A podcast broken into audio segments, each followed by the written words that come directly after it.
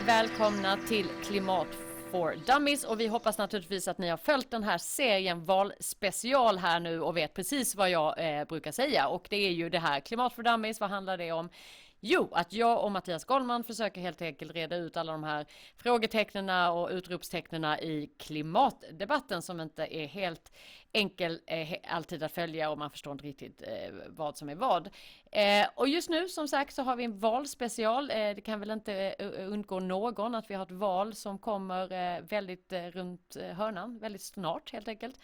Så vi är tacksamma att alla dessa politiska partier eh, har tid att ställa upp och berätta lite mer ingående om deras klimattankar kring klimatpolitiken.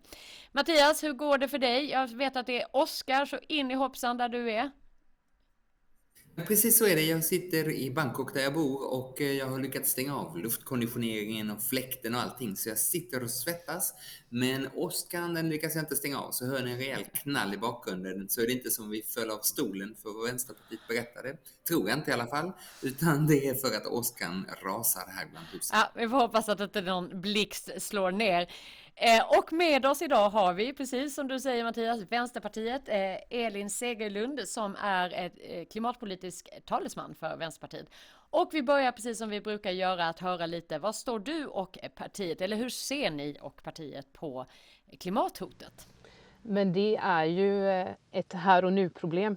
Länge har vi ju det här varit någonting som vi inom politi- politiken pratat om som ja, men ett, ett, en framtidsutmaning lite grann så här. Men vi ser ju nu, ja, men torkan i Sverige är en sån sak, alltså ökade extrema väder, men även liksom torkan och floderna runt om i Europa nu till exempel. Alltså det här är ju någonting vi hanterar här och nu, så det är ju det som är utmaningen här också, att kunna skapa förutsättningar och lösningar på kort sikt och hantera liksom de konsekvenser vi ser här nu, men även skapa lösningar för att vi inte ska liksom hamna i än värre situationer i framtiden. Så att här måste man ju jobba verkligen med, med alla perspektiven på något vis. Det är ju det som är både spännande och liksom svårt samtidigt med klimatfrågan och miljöfrågorna just nu. Och vad skulle du säga om du tittar bara på Sveriges roll? Vad är liksom viktigast att, att vi eh, ja, går i bräschen för? Ja, men jag tänker att Sverige är ju ett land som har, kan ha många olika roller. Alltså, jag menar, dels är vi ju ett av de länderna som har varit med och bidragit kraftigt liksom, till den här klimatkrisen som vi befinner oss i, i givet att vi är ett, ett, ett rikt land som har haft en hög andel utsläpp och så där, både liksom, med, per person och så. Men vi är också ett land som har en hög teknologisk utveckling som också skulle kunna vara med och bidra till att hitta just de tekniska lösningarna. Men vi är också ett land med mycket skog som skulle kunna bidra till att till kolinlagring via, via skogen till exempel. Så Sverige har ju många olika eh, både ansvar och, och möjligheter att faktiskt bidra, som jag ser det. Och givet då att vi ändå ser att, att vi har en klimatkris och, och, och liksom kanske inte taktar riktigt i, i den enlighet vad vi hade behövt göra. Vad, vad ser du är absolut det viktigaste som behöver göras den kommande mandatperioden? Ja, men alltså det är ju en, oh, det är flera olika saker, för att det, går, det finns liksom inte någon form av quick fix för det här. Men alltså, alltså det handlar ju om att få ner utsläppen och att skydda mer eh, av våra, våra, natur, våra naturmiljöer helt enkelt. Alltså jobba med de två sakerna parallellt, och då är det ju många olika saker man behöver göra inom de här två spannen. Och när det kommer till att minska utsläppen så är ju trafiken och våra transporter en sådan sak vi måste arbeta mycket med, som det står för en stor del av våra eh, nationella utsläpp. Industrierna likaså behöver ställa om för att få, få ner sina utsläpp, och därför behöver vi också öka den eh, tillgången på, på bra och förnybar el. Men det handlar ju också om att se över våra konsumtionsbaserade utsläpp, eh, för att alltså, en stor del av de utsläpp som Sverige är med och bidrar till är ju inte sådana utsläpp vi eh, genererar här här inom landet, så att säga, utan det är ju sånt vi får genom ja, saker vi importerar och sådär. Så det är ju också någonting som behöver mycket mer fokus. Men också det här som jag säger med skydd av natur och restaurering av naturmiljöer är också viktigt, eftersom vi vet att klimatkrisen och, och krisen för den biologiska mångfalden liksom går hand i hand. Och i, forskarna är ju tydliga med att vi, vi måste liksom lösa de här tillsammans. Så, så därför är ju också att se till att våra, eh, våra naturmiljö fortsatt liksom är starka kolsänker till exempel är ju jätteviktigt också. Eh, och där har ju Sverige en hel del kvar att göra. Ja. Men Elin, Elin, några saker som man tänker nog inte ingår när man ska skärpa klimatmålen och göra mer. Det är ett pristak eller en prisgaranti på bensin och diesel, ett Sverigepris på el och mer fossilt i vår bensin och diesel som vi tankar. Allt det driver Vänsterpartiet nu, och det fick ju din företrädare Jens Holm att avgå från rollen som klimatpolitisk talesperson. Dels så skulle jag inte säga att vi driver alla de sakerna som du sa på det viset, utan Sverige, Sverigepris på el absolut, och det är ju för att vi ser att att eh, Sverige idag är en stor producent av el, och att, att den europeiska gemensamma marknaden eh, för energi inte, inte fungerar som, eh, som vi skulle vilja se att den gör. Det är ju mer en fråga om alltså också våran E U-kritik, och att vi inte tycker att el är en vara som vilken som helst som ska liksom vara på, på den gemensamma E U-marknaden så som, så som det funkar idag. Men eh, och när det kommer till eh, ta, eh, pristak på bensin, så är ju det inte en fråga heller som vi driver idag. Utan det var ju ett förslag som vi la eh, i, en, i en stund av då vi fick jättehöga eh, priser väldigt fort. Och som också slog väldigt hårt mot människor som eh, på så kort tid inte hade ett alternativ. Eh, så att säga. Utan eh, det är inte ett förslag som eh, ligger kvar och, och vi fortsätter driva. Utan det var en, en lösning för enkäten, en akut kris. Vad intressant, hjälp oss förstå det. Hjälp oss förstå det. Hjälp oss förstå det därför att Dadgostad, din partiledare, sa ju att arton kronor litern för bensin och diesel ja. ska vara ett pristak. Bensin och diesel kostar ju båda mer än arton nu, men ni har släppt det. Det var, det var till, alltså, alla, de lös, alla förslag om sänkningar på bensinpriset och dieselpriset som vi la i samband med, med den här situationen vi hade i våras när, när priset gick upp så jättemycket har ju varit tillfälliga lösningar. Alltså det har aldrig från vår sida varit en fråga om att det ska vara en konstant låg nivå för bensin- och dieselpriserna, utan våran politik i grunden är ju att de klimatskadliga subventionerna ska bort, och där ingår ju liksom alla de här subventionerna även för, för diesel till exempel inom jordbruket och sådär. Så det är ju det som är målet, men vi kan ju inte heller. Och här är ju balansen också liksom så här, mellan att ställa om och att ställa om på ett sätt som gör att människor inte hamnar i, i allt för hög ekonomisk sårbarhet. Därför är det ju också viktigt, menar vi då, att politiken tar ansvar för att hitta lösningar där, där människor också får möjlighet till omställning. Och det får man inte genom att höja bensinpriset med tio kronor över en natt eller fem kronor eller vad som helst. Utan man behöver hitta sätt att hantera det som gör att människor får möjligheten att vara med på den här omställningen. Och bensinpriset och en ökning av det är ju en del i det. Men samtidigt så kan vi inte kräva att folk tar en buss som inte går. Eller cyklar på en cykelväg som inte finns. Eller köra en elbil som inte kan laddas. Utan alltså, vi måste ha de lösningarna på plats också. Och det är ju vårt ansvar att se till att, att det funkar. Hjälp oss bara förstå det, därför att när ni införde detta kravet på arton kronor litern, sen har då bensin- och dieselpriset fortsatt legat långt över arton. Vad har fått er att ändra er? Har ni en ny prisnivå nu?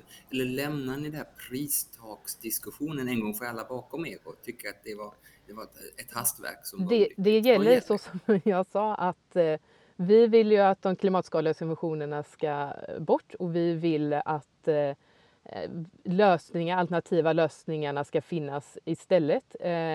Vi tror inte på att prischocker är rätt väg att få tvinga människor att ställa om. Men när prisnivåerna nu är som de är så har vi inget förslag på bordet om att, att priserna ska ner ytterligare, utan nej, det är. Jag tänker att vi går vidare i eh, vår lilla utfrågning här. Vi vet eh, att alla partier enades i miljömålsberedningen att Sverige ska införa mål om minska konsumtionens klimatpåverkan. Du var inne lite på det inledningsvis med konsum- konsumenternas roll och eh, konsumtionen. Och eh, vilken, eh, vilket ni har ju då drivit länge. Eh, hur tycker ni att det ska utformas rent? Eh, vi har inte tagit ställning till eh, liksom, den exakta formen, utan jag tänker att det här kommer ju bli ett arbete vi behöver göra gemensamt sen i riksdagen. Alltså det, den här överenskommelsen som kom med Miljömålsberedningen satt eh, ganska långt inne. Eh, och skulle man kunna få till en lösning i, i linje med det beredningen föreslår, så är ju det helt klart intressant. Men eh, vår position var ju ändå att... Eh, att vi skulle behöva behöv, behövt kommit längre, men ja, nej, vi har inte tagit ställning till en, en fast formel så att säga för hur vi skulle göra den beräkningen. Har du lite, har ni liksom lite tankar eller hur liksom några riktningar som ni eh, tänker är viktiga att titta nej, på? Men det vi tycker är viktigt är ju att de konsumtionsbaserade utsläppen är ju än så länge någonting man i politisk mening i alla fall inte eh, gärna diskuterar, för det, då kommer vi ju ner på också på frågor som rör individens rätt att göra en eller en annan sak. Eh, att, och den, men, alltså vår rätt, eh, t- vår fria vilja på något vis. Eh, och, sådär.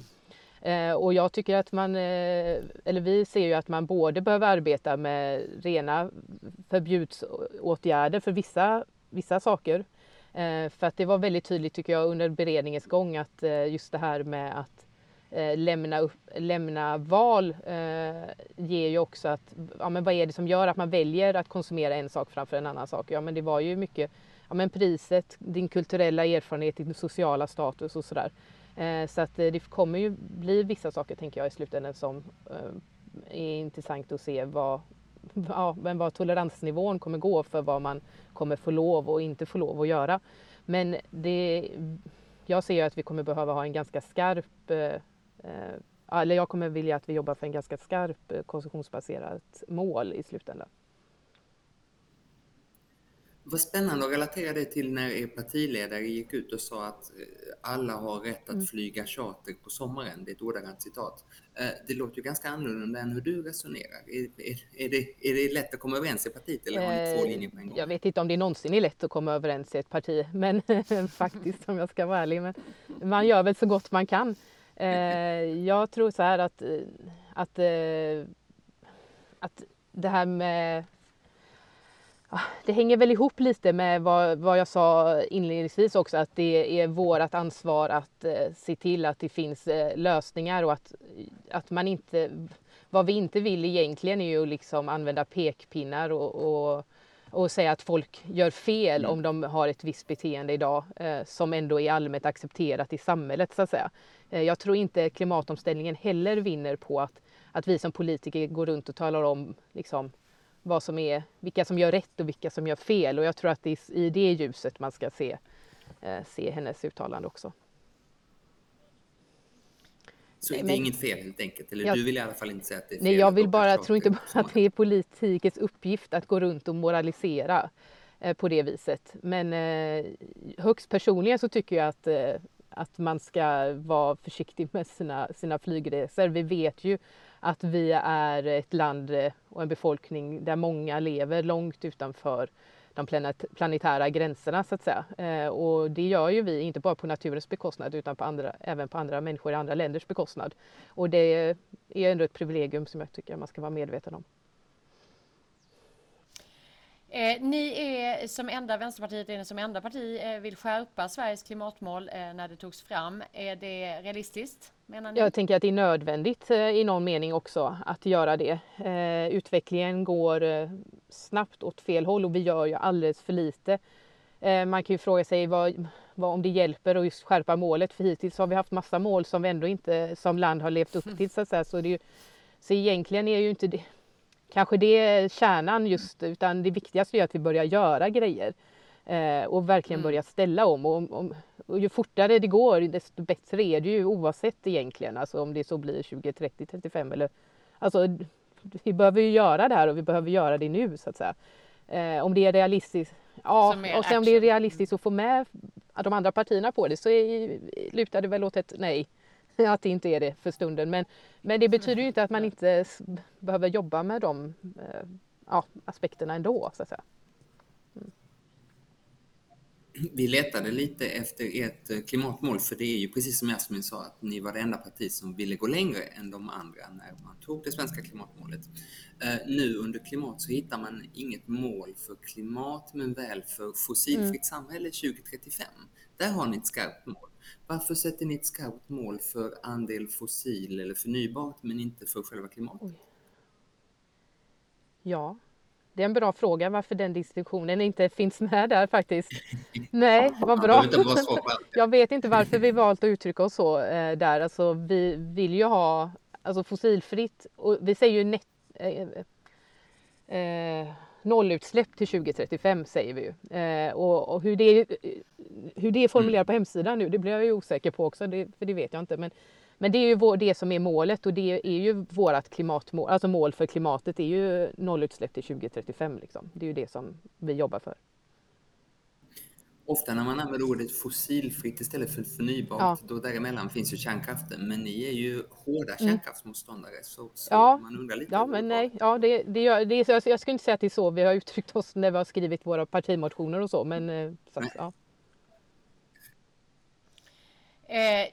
En spännande del här är att ert klimatmål då, som ni skriver här, ska bygga på solidaritet med framtida generationer och andra delar av världen. Hur tar det sig i konkret uttryck? Hur definierar ni liksom klimaträttvisa? Ja, men klimaträttvisa handlar ju om, om själva förståelsen av att ja, men samhället idag redan som det är format är ju inte ett rättvist samhälle. Dels inte i Sverige givet de klasskillnader var, men inte heller Eh, globalt då man ska säga. Och det är ju samma och, det, och så har vi ju allt Vänsterpartiet och en star, alltså vänsterrörelsen alltid resonerat när det kommer till det, liksom den ekonomiska ojämlikheten så att säga. Det är ju liksom inget nytt på något vis.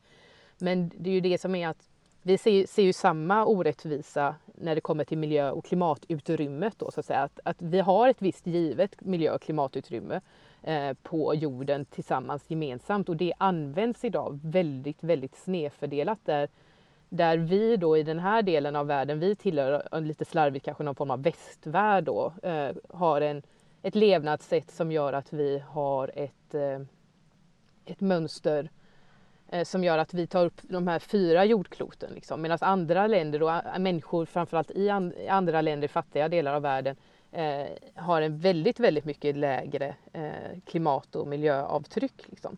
Och den, man måste ha med sig den förståelsen tycker jag och tycker ju vi är jätteviktigt när man går in i och funderar på vilka eh, omställningar man behöver göra. Eh, för att det behöver ju ske på ett, eh, på ett sätt som också balanserar ut den här orättvisa fördelningen av miljö- och klimatutrymmet. Så det är det som är klimaträttvisa, eh, lite kort sammanfattat kanske. Mm. En del av klimaträttvisan tänker jag är att ni också vill eh, öka mm. klimatbiståndet. Det, det går inte att komma ifrån att vara lite personligt glad över det för att det är, en, det är anledningen till att jag nu bor i, i Thailand, att det biståndet finns. Men, men eh, när ni vill öka klimatbiståndet och ha ett särskilt mål för klimatbistånd så står det ju i direkt kontrast mot att integrera klimat i allt bistånd. För i så fall kan man inte ha ett mål för klimatbistånd. Varför vill ni inte integrera klimat i biståndet och generellt sett istället? Det vågar jag faktiskt inte svara på eh, hur vi har landat i det. Visst är det konstigt? Visst är det märkligt att vilja ha det som separat istället för att allt bistånd ska vara ja. klimatanpassat? Jag eller inte. Säger så här som politiker, jag hör vad du säger, jag får ta med mig det och fundera på det. Jag måste säga att det har inte jag funderat på. Det läser vi nästa mandatperiod, den här mandatperioden. Men, vi går vidare. Men det är ju en intressant eh, ja. spaning överhuvudtaget. Alltså, det är ju någonting man kan ta med sig i många sammanhang, att, att klimatet eh, faktiskt får vara en, en liksom bärande del av vad mm. vi än gör. Eh, sitter i en tillvä- tillväxtkommission och där hävdar jag ju att eh, men klimatet är ju, jag menar, utan klimat höll jag på att säga, så har vi ändå ingenting att göra eh, tillväxt eller vad vi nu ska göra med. Eh, så jag tycker klimatet ska liksom ligga som en grundbult i allt ja, vi gör. Ja. Är det min personliga med, medskick till mig själv och till alla andra. Så det, jag tycker det var en, ja men det här tål att tänka på, eh, bra svar, T- tänk på det. Eh, vi har också en fråga här eh, som jag tänker höra lite, ni vill fasa ut klimatskadliga subventioner och istället lägga pengarna på att bygga ett hållbarare Sverige. Vad tänker ni då främst? Vad är det för subventioner ni tänker på? Eh, ja, alltså Naturskyddsföreningen tog ju fram en sån här föredömligt lång lista eh, för ett tag sedan eh, över klimatskadliga subventioner. Egentligen vill vi väl inte ha kvar, kvar någon av den, om det så handlar om dieselsubventioner till jordbruket eller subventioner för eh, fiskeflottans, eh, liksom. Alltså de har ju också dieselsubventioner. Eh, eller om det kommer till flyget eller vad det än är liksom. Alltså så, så att eh, i slutändan vi inte har kvar några, någon av dem. Vi ska ju liksom bort från det, det är ju själva poängen. Men det är ju väldigt, väldigt nyligen ett av de sista omröstningstillfällena i riksdagen där ni röstade för retroaktiva eh, skattebefrielser på, på fossila bränslen för jordbruket, skogsbruket och, och sjöbruket. Hur rimmar er politik med, med, med det? Jag tror att det är en, en del av just det här svårigheten som jag upplever att klimatpolitiksfrågan står i just nu. Alltså generellt, alltså det, i den här frågan du tar som exempel också. Och, men alltså överlag att vi liksom har kommit till en sån här punkt nu, upplever jag, där... Där de här förändringarna vi gör, eller vill göra och säger att vi vill göra som vi, ja, alla vill göra lite till mans, men lite olika mycket kanske ändå. Eh, blir ju verkliga nu så att säga. Alltså så. Vi går från att det, att det är just mål till att det blir realpolitiskt möjligt att göra de här grejerna. Att ta bort vissa subventioner kanske, eller låta bli att sänka dieselskatten eller sådär. Och då genast så hamnar man ju i de här politiska dilemmana med att ja, men gör jag det så kommer det få X och Y konsekvens. Eh, och då tror jag vi ser en,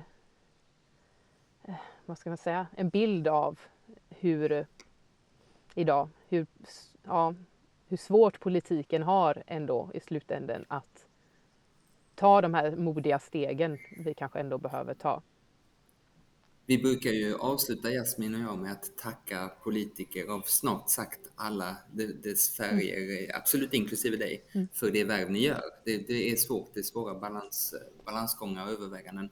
Men här till exempel, om man vill skydda skogsbruket och jordbruket, vilket jag tror att många som lyssnar gärna vill, då bör man väl kunna som politiker kunna vara lite mer kreativ än att bara säga att ni får ja. retroaktiv skattesänkning ja, och det... på fossila bränslen. Det hoppas jag att vi kommer kunna vara också, för jag håller med dig om att eh, alltså de här generella sänkningarna var väl inte vårat förstahandsval heller egentligen, och jag hade önskat att vi hade kunnat komma, komma och landat i någonting annat, och det hoppas jag verkligen och innerligt att vi gör nu framöver också. Liksom, för att eh, en, en generell sänkning för alla, för bensinpriset till exempel, är ju inte vad vi behöver. Vi, många som fick det som inte behöver... Alltså, jag tänker inte behövde den typen av sänkningar. Och, ja, alltså det, den, den situationen som var i våras där med, med, med bensinpriset och så. Jag tror att alla drabbades av lite lätt kollektiv panik. Eh, vilket jag tror aldrig är ett bra eh, sinnesstämning att ta, fatta politiska beslut i. Det kan man ju, det kan vi hålla med om. Panik Nej. vill vi inte ha. Det blir inte så genomtänkt. Men, men du, eh, fråga då lite i kanske... Ja, mm. koppling till det vi har pratat om. Eh, ni vill ju att man alltid, att det alltid ska vara billigare att ha det klimatvänliga eh, alternativet i till exempel då i kollektivtrafik, eh, till exempel tåg istället för eh, flyg, nej, ja, kollektiv. Men hur ska det gå till konkret? Ska staten ta mellanskillnaden om tåget kostar mer, eller hur? Ja, men ni...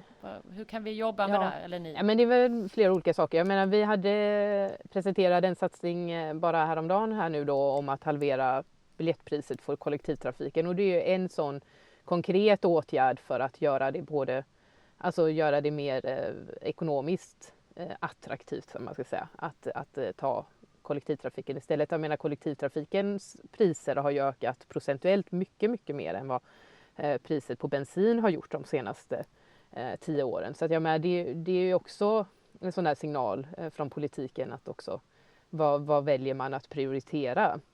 Och det är ju satsningen på kollektivtrafiken viktigt, och det är, ja, ja men vi tillsammans, staten, ja, kan absolut ta den kostnaden. Eh, vi subventionerar flyget idag, och det borde vi sluta med att subventionera tåget istället då kanske, för jag menar, nu har vi den här situationen där folk säger, men varför ska jag ta tåget när, när det är billigare att ta flyget? Och ja, nej, men det kan man ju fråga sig eh, om man inte tycker att klimatet räcker som som, som orsak då. Så att, ja. Mm. Bara fråga där, därför att är det, tror ni att det bara är pengen som Nej. avgör, alltså priset på... För det vi har sett i sommar tyvärr är ju att nu har man försökt, ja men nu jäklar ska jag åka tåg istället, och det har ju tyvärr eh, kanske inte alltid upplevts eh, träffsäkert nej. på något nej, sätt. Nej men precis, nej men jättebra att du, ja, men att du för in mig på den tankebanan, för att, nej men det är helt sant, för att en, en del av det vi säger också är ju det att det är inte, ja, priset absolut, det är en stor faktor, men sen så måste du ha ett tåg som går eller en buss som går, och du måste ha en hållplats du kan gå av vid och, och sådana där saker. Alltså annars faller ju hela systemet. Så att, ja. alltså, i satsningarna på kollektivtrafiken om, som en del av lösningen för hur vi ska få människor att ställa bilen, så är det ju att både göra det ekonomiskt möjligt, men också liksom, rent fysiskt med, med tätare turer och liksom, tätare hållplatser. Eh, och vi behöver ju rusta upp, järn, om vi tänker järnvägen då, som är ett lite större projekt, den behöver ju rustas upp, både de befintliga banorna som redan finns, som är ju på sina håll i horribelt skick, eh, så behöver vi ju också bygga en hel del ny järnväg så som vi ser det. Mm. Och där lite, ni har ju, har ju föreslagit ett historiskt omfattande investeringsprogram för klimatet med sjuhundra miljarder kronor. Vad är prioriterings, liksom, högst på prioriteringen här? Eh, eh, Vi har inte satt en fast prioriteringslista än, utan det är någonting vi sitter och jobbar med nu. Det som är inom den ramen, alltså i lite grövre prioritering i alla fall, är ju liksom järnvägsutbyggnad, se till att bygga laddinfrastruktur. Det är ju två sådana saker som är på transportsidan högt prioriterade, men även utveckling av både biogas och vätgas på, på, på de platser och i de situationer där det är relevant. Sen är det ju energitillförseln som är, och energiutbyggnaden som är också en, en jätteviktig del. Men även energieffektivisering av miljonprogramsområdena står ju som en av våra, våra starka prioriteringar inom det. Men här finns ju också med skydd av natur och restaurering av naturmiljöer som jag ändå vill mena är viktigt. Våtmarker till, Våtmarker, till exempel, som mm. vi är glada att höra och ja. bör, börjar höra från ganska många faktiskt, en fråga som inte har diskuterats så mycket förut. Men när man räknar på sjuhundra miljarder så tittar man på sånt som redan är beslutat och klubbat i riksdagen, till exempel i den stora infrastrukturplanen. Där finns ju redan höghastighetståget med och mycket mm. av det andra ni nämnde på järnvägen. Ungefär fyrahundrasextio om jag räknar rätt av era sjuhundra miljarder är liksom redan klubbade i riksdagen. Så hur mycket av de här sjuhundra är eh, Ja, det, jag sk- man skulle också kunna säga att ja, men om, de, kan, de finns ju redan då finansierade. Så det här är ju sjuhundra ytterligare mm. eh, på, på, på fler projekt. Ska jag Nej, men, alltså... Ja. Ni nämner ju det, när ni är ju redan med i planen. Ni kan ju inte vilja ha två. Eh, nej, inte två till samma ställe i alla fall. Eh, men, vi behöver ju, men vi behöver ju mycket nej. mer. Eh, alltså järn, järnvägen behöver ju rustas upp överlag, så är det ju. Eh, och det är ju inte bara höghastighetsbanorna. Utan, men det handlar ju också om att, igen då, alltså att göra det inom någon form av, eh, i någon form av nutid. Eh, och inte att det blir projekt som ligger väldigt långt fram i tiden. Mm. Och det gör ju inte höghastighetståget, va? Eller tycker du att, har ni något magiskt trick för att få det att göra snabbare ja, och snabbare nej. så tror jag vi alla är spända på det. Ja, men nej, men inte redan... just höghastighetstågen då kanske, men, men själv. Så då, ganska, då är vi överens om att många av de här sjuhundra miljarderna är liksom redan klubbade i riksdagen, så det är inte sjuhundra nya miljarder. Ja, nej men det är ju som du säger, många av de här projekten finns ju, men det behövs ju göras vansinnigt mycket mer, så är det ju. Mm. Och intressant bara du sa eh, energieffektivisering, kan knappt säga ordet, men, för det är så långt. Men, eh, och du sa i, eh, i liksom vissa områden som ni, ni fokuserar på, v- var där, för det är ju en, jag tycker det är en, en spännande eh, del av hur vi kommer åt den här frågan med energianvändning. Var, hur, hur och vad tänker ni där? Vad har ni för mer konkreta förslag? Mm. När det kommer till energieffektivisering och energianvändning? Eh, då mm. tänker jag att eh, alltså dels handlar det om alltså, hel, alltså, ja, när vi pratar i Sverige idag så nu så blir det som att den politiska lösningen är att får vi bara mycket mycket mer el så liksom löser sig allting, och det är ju en, tycker jag en lite förenklad debatt, och det blir också som att, att eh, hela klimatet hänger på tillgången till, eh, till mer energi och, och helst då kärnkraft liksom. Och så hamnar man bara där i diskussionen. Men vi behöver ju såklart jobba med mycket annat. När vi pratar då om industrins gröna omställning så måste ju det också involvera, menar jag, en, tek- en teknikutveckling som inte bara byter energislag då om det är relevant, i de fall det är relevant, utan också att man ser över alltså på vilket sätt man kanske producerar för att på olika sätt minska energianvändningen. Och ja, men det här... Det här finns det ju säkert jätte, jättemycket att jobba med, och energi, nu har jag varit klimatpolitisk talesperson i några månader och energifrågorna är inte en av dem som jag har jobbat med innan.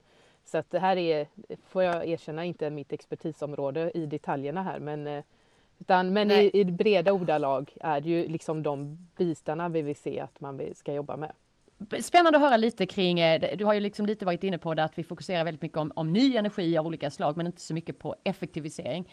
Ser ni hur man skulle kunna liksom mer ge morötter, stötta på olika sätt? Vi kanske inte ska ha subventioner, för det vill vi inte ha mer av, men ändå någon typ av mer fokus och uppmuntran på företag och innovationer kring just sparandet eller effektivisering, om vi nu ska använda det lite mer moderna ordet, höll jag på att säga. Har du några tankar där hur man skulle kunna boosta det där? Ja, men jag tänker att eh, dels så är, handlar det ju mycket om det, alltså hitta de här incitamenten som gör att den tekniken vi tar fram då är just inte bara grön, alltså kan hantera, alltså, utan vi behöver ju också ha smarta sätt att lösa det. Och jag tänker våra industrier idag och våra företag idag jobbar ju såklart mycket med det här, för att alltså vi har ju med, med höga energipriser, så det klart blir det, det i sig ett incitament att, att dra ner sina energi, sin energiförbrukning. Men det är ju inte riktigt kanske den vägen vi vill. Vi vill inte använda det höga priset på det viset för att liksom tvinga in människor fram ny teknik, även om det kan vara bli en lösning, så, så är det ju, tänker jag, att jobba med olika stödformer, forsk, även pengar till forskning, för att se till att vi får fram de här, de här lösningarna helt enkelt. Just det. Eh, vi ska lämna just den frågan, och så vill jag höra lite mer om eh, att eh, ja, men bland annat att staten måste öka sin kontroll över infrastrukturen och resurser som behövs för att genomföra klimatomställning. Eh, säger ni då. Eh, konkret föreslår ni att det till exempel eh, ska finnas laddplatser för elbilar. Eh, varför anser ni, du var inne lite på det innan också, eh, varför anser ni inte att det är eh, marknaden som ska sköta detta? Vi ser ju inte att marknaden har löst alltså, jättemycket historiskt, eh, utan att ska vi göra den här omställningen med en viss nu effektivitet och liksom få till det snabbt, så kan vi inte liksom vänta på att människorna ska rösta med fötterna om vart de vill ha, vill ha nästa laddstolpe, utan vi behöver ju gå in med en, en, en tydlig plan liksom för vart, vart behövs de, vart saknas det idag och vart, vart har vi liksom svarta hål, och hur löser vi problemet med att eh, människor som bor i hyresrätter till exempel i våra städer, hur ger vi dem tillgång till laddinfrastruktur och så här. Och vi tror ju att marknaden är alldeles för saktfärdig för att det här ska vara, för att det ska vara en rimlig väg att gå. Jag tänker att på många områden så ser vi att det, att det faktiskt händer otroligt mycket och väldigt mycket snabbare än vad någon hade eh, trott. Där man må- i många fall diskuterar att det kanske är faktiskt näringslivet som springer om politiken, och politiken är, ligger väldigt långt efter. Eh, hur, hur tänker du då i den, eh, liksom just på, på att ni anser att, att, att marknaden inte kan sköta detta? Nej, eh, precis. Och... Ja, och det är väl också, alltså egentligen är det sant också, för att politiken är ju också otroligt saktfärdig. Men vi tror ju ändå att, när, det är ju ingenting att sitta och låtsas som någonting annat, tänker jag. Men att vi ändå behöver effektivisera, alltså snabba upp politiken också för att, för, alltså fördelen med de statliga gemensamma lösningarna är ju att man snabbt kan få ut stora summor på, och stora eh, satsningar liksom på en och samma gång så att säga. Eh, och att staten har andra liksom finansiella muskler än vad kanske enskilda företag har, eh, som absolut kan gå in och göra jättestor nytta eh, liksom på pinpointade om- områden, kanske lokalt till regionalt och så här, men för all del även nationellt. Men så kan ju staten ta, och staten bör ha det här gemensamma ansvaret att få till, så att vi får till en heltäckande lösning som fungerar överallt så att säga. Eh, för det är ju inte säkert att marknaden är jätteintresserad att bygga laddstolpar överallt till exempel. Det ser vi ju bara på när vi privatiserade telenätet, och så sa man att det skulle liksom lösa eh, att vi fick jättebra mottagning och, och så i hela landet. Det får vi inte, för det är inte ekonomiskt lönsamt och relevant att, att för marknaden att gå in i alla delar av landet. Och, så det är ju därför vi behöver för vissa projekt i alla fall den här statliga eh, styrningen så att säga. Mm. Och det är ju två, det är ju två olika saker. Det ena att säga att staten ska gå in där ingen annan vill vara, till exempel vita fläckar på kartan. Och det andra att säga att staten ska överta ansvaret och kontrollen och driften över laddinfrastruktur för elbilar, som ju är det ni säger. Om man nu till exempel är en bostadsrättsförening eller ett kommunalt energibolag eller en kommersiell aktör på elmarknaden som håller på att sätta upp laddstolpar, ska man då tänka de här kanske plötsligt i statlig regi om ni får bestämma? Jag tror inte att det är det vi har sagt, att vi vill ta över av bostadsrättsföreningarnas laddinfrastruktur. Men, men istället staten ska ha kontrollen. Ja, och med kontrollen tror jag vad man ska läsa in är inte att vi vill liksom gå in och äga varje bostadsrättsförenings laddstolpar, utan vad jag tror, och så som jag och läser våran politik och som vi uttrycker oss här, är ju att att staten kan ju ha det gemensamma ansvaret också att ge bostadsrättsföreningarna eller hyresgästföreningarna för den delen möjligheter att sätta in sin laddinfrastruktur. Att vi kan inte lämna det upp till var och en att hitta på sina egna lösningar när, där alla kanske inte har den möjligheten, utan vi måste ge liksom lite färdiga koncept liksom, alltså så här, alltså här är en bostadsrättsförening, ni vill införa laddinfrastruktur, superbra, här har ni ett bostadsrättsföreningsstöd för att, för att fixa det, eh, och så ser vi till att liksom, eh, den möjligheten finns på alla de platser det behövs.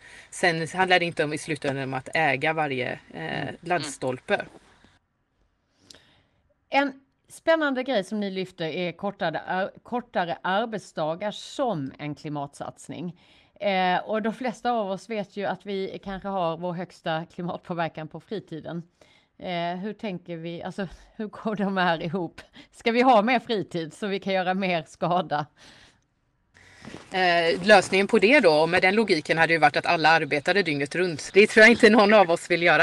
Eh, men... Eh, Ja, okej. Nej, men okej, så vi spenderar mest pengar på fritiden, och det är ju inte så jättekonstigt egentligen eftersom man tenderar att arbeta eh, på arbetstid så att säga. Så att, att den fördelningen finns är ju, är ju kanske också ganska given, men också ser vi ju att med, eh, att med ökad inkomst eh, så eh, ökar ju också utsläppen. Då skulle man ju kunna argumentera eh, inte heller jättelogiskt att ja, men vi sänker alla inkomster då jättemycket så, så har man ingenting att konsumera för. Men alltså så, vi, så bägge de två logikerna faller ju på något vis. Men vad vi ser är ju också att idag arbetar ju några, eh, många av oss här i Sverige, jättemycket, vi arbetar ihjäl oss, liksom, vi arbetar oss sjuka, och jag tänker att apropå det vi pratade om förut, panik och göra val i panik, men även i stress och under hård press i vardagen så fattar människor sämre beslut. Alltså vi, jag tror ju också att en reducering av arbetsnivån och en reducering av takten, för det handlar ju också om produktionstakten i, no- i någon mening, eh, om den sänker, att vi får ett annat tempo i samhället, så kan vi också lättare hålla oss inom eh, naturens ramar. Liksom. Och vi ger människor möjlighet att faktiskt kanske f- ha tid till att förflytta sig på, en, på ett annat vis. Eh, köpa li- sina livsmedel och alltså det här vi behöver. Eh, hitta ett annat sätt att konsumera som inte är liksom det här snabba klicken liksom. Jag förstår, och jag, jag tror kanske att det är väl mer sådär att det är kanske inte en direkt, det första man tänker att kortare arbetsdagar är en klimatsatsning, så det kanske är mer en definitionsfråga där. Jag tänker att vi har nog tömt ut dig på allt vi, och förhoppningsvis våra lyssnare, vill höra. Allt vi hinner med. Allt vi hinner med, och då ska man ändå återigen säga att ni som då lyssnar, var tacksamma för att nu har ni haft nästan fyrtio minuter på att faktiskt sätta er in i, i det här fallet, vad Vänsterpartiet eh, står för i klimatdebatten, och som sagt det är lite fler minuter än de där kanske två man får i en debatt, va? Eh, så jag hoppas att ni har lyssnat på detta, och avslutande Elin, som vi ställer till alla våra medverkande. Vad skulle du eh, ge för tips till en klimatengagerad väljare? Vad ska den göra på valdagen och varför? Det är klart, det går inte att vara politiker nu i så här nära valet och inte säga att jag tycker att man ska rösta på Vänsterpartiet, för att Vänsterpartiet är det parti som eh, arbetar liksom skarpast med att få ihop hela samhället och, och fungera från klimat till den ekonomiska ojämlikheten. Men samtidigt också säga så här, jag förstår också att inte alla är, är, vill rösta på Vänsterpartiet. Det hade varit fantastiskt om det var så, men så är det inte. Och då menar jag också så här att vad som är jätteviktigt, det är att rösta på eh, den rödgröna sidan. För är det någonting vi vet med absolut säkerhet är att en blåbrun regering kommer inte prioritera miljö och klimat. Det är min rädsla just nu. Det är att vi hamnar i den situationen. Och den hoppas jag att vi alla hjälps åt att inte hamna i. Jag vill bara skicka med, precis som du säger Elin, det som vi tycker är viktigast, det är att rösta. Och jag tänker inte säga det ena eller det andra, men framförallt lyssna in på våra poddar, sätt er in i de här frågorna och verkligen fundera. Er röst är så viktig. Och det här fina citatet, om man inte röstar så har man faktiskt inte rätt att klaga. Så medskick till er där ute, gå och rösta. Eh, och hoppas att eh, ni har tyckt de här poddarna med vår valspecial har varit nyttiga att lyssna på. Vi hörs och ses snart igen. Tack båda två för att ni var med och lycka till i valet. Hej!